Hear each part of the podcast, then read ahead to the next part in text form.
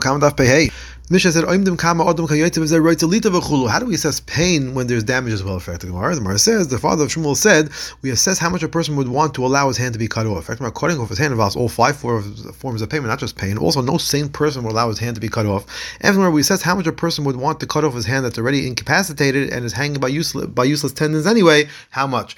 In fact, even this cutting off involves embarrassment as well. Rather, Zakmar, we see how much a person would want to have his arm, which has to be cut off by a king's decree, but it was, it's going to be cut off by with a potion. Instead, how much would he be willing to, to have it cut to take to have it cut off by a sword? In fact, even in this case, the person would not take money, all the money in the world to bring this excess pain onto himself. Mara says it means we look at how much would a person give to have his arm, which has to be cut off by a sword by the king's decree, to instead be cut off with a potion. That amount is what the attacker, uh, the attacker has to pay the victim.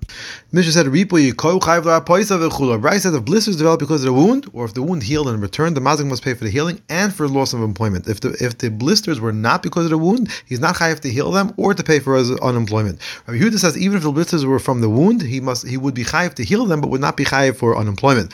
The Hacham say the pasuk states the payment for unemployment next to the payment for healing to teach that one who is chayav for unemployment is chayav for healing, one who is not chayav for unemployment is not chayav for healing.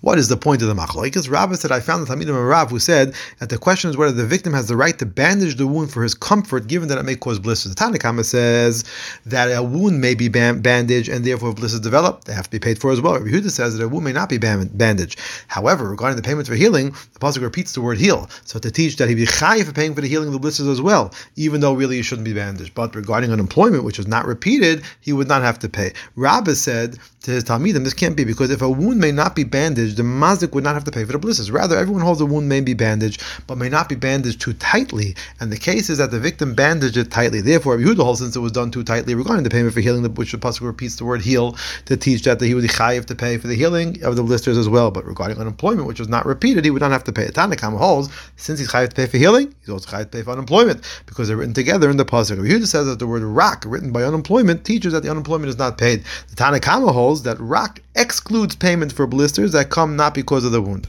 According to Rabban and the Braisa, who say that anyone who is chai for unemployment is chai for healing, and anyone who is not chai for unemployment is not chai for healing, why is the word healing repeated in the pasuk? Mar said they use it for the Braisa of Yishmael, who learns from this double verbiage that a doctor has a right to heal a person, and we don't say that it's the will of Hashem that this person remains sick. A says, how do we know if blisters developed from the wound or if the wound healed and came back, then Mazik has to pay for the healing and for the unemployment? The Pasuk says, Rak v'rapa. We would think that he must pay even if the blisters are not from the wound. The Pasuk therefore says Rak, which limits the payment to where it's caused by the wound. Rabbi Yosef Yehuda says the word Rak teaches that he's patur to pay for blisters even if they're caused by the wound. Some say that Rabbi Yosef Yehuda meant that he's fully patur, like the view of the Rabban in the last Braisa. Others say that he's meant uh, he's patur only from the unemployment, like the view of his father, Rabbi Yehuda, in the earlier Braisa. Why would we think he must pay for blisters not caused by the wound? Mar says it means if the victim disobeyed the doctor's orders, then that caused the wound to develop blisters. We would think he must pay. The Pasuk Rak, Rak teaches that he doesn't have to pay for that. If the Mazik says, I will heal you, and the victim can tell him, no, you're like a lion in ambush, and he can insist on getting money for a doctor. If the Mazik says he'll bring a doctor that will heal for free, the victim would say, no, a doctor that charges nothing is worth nothing. If the Mazik says he'll bring a doctor from far away, the victim would say, no, because a doctor, a doctor from far away is less concerned about the outcome of his treatment. If the victim says, give me the money and I will heal myself, the Mazik can refuse and say, you'll make it worse and cost me more money. If the victim says, set an amount and you'll give that to me and you'll be high nothing more than that, the Mazik can say you'll be you'll make it worse, and people will disparage me for not healing you.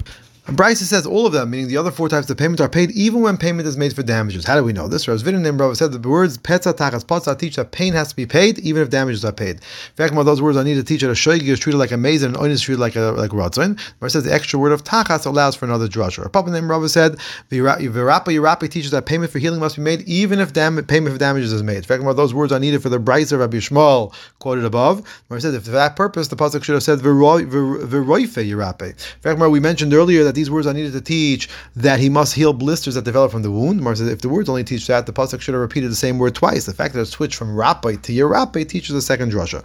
From the fact that we have to say that one is chayiv for these four payments, even if he pays damage, it must be that he be chayiv where there is no damage. What's the case where these things are present without actually damage? Mar explains pain would be where he suffered a burn with a spit or he hit him on the uh, uh, with a nail on his fingernail where there's no wound. Healing would be where a person was nursing a wound and the attacker put a cream on him that changed the skin to white, in which case he has to peel, I'm sorry, he has to heal his skin back to normal. Unemployment would be where he locked the victim in a room and prevented him from working. Embarrassment would be where he spat in the victim's face.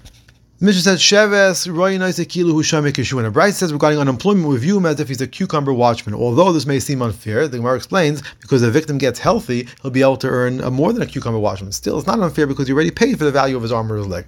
Rav said if the arm was cut off, the mazik must pay for the arm and for unemployment as if he were a cucumber watchman. If he broke his leg, he has to pay for the leg, and for unemployment as if he was a doorman. If he if he blinded him, he has to pay for the eye, and for unemployment as if he were a millstone grinder. If he deafened him, he would have to give the victim his total value. A deaf person is not fit to do any work. Rava asked, what if he cut off his hand and was not yet appraised? Then his leg, then he broke his leg, and then he was not yet appraised, and then he was blinded, and he was not yet appraised, and then he was deafened. Do we say he has to just give him his total value, or do we say that he has to be appraised for each step in the in the process, and he gets separate payment for each one?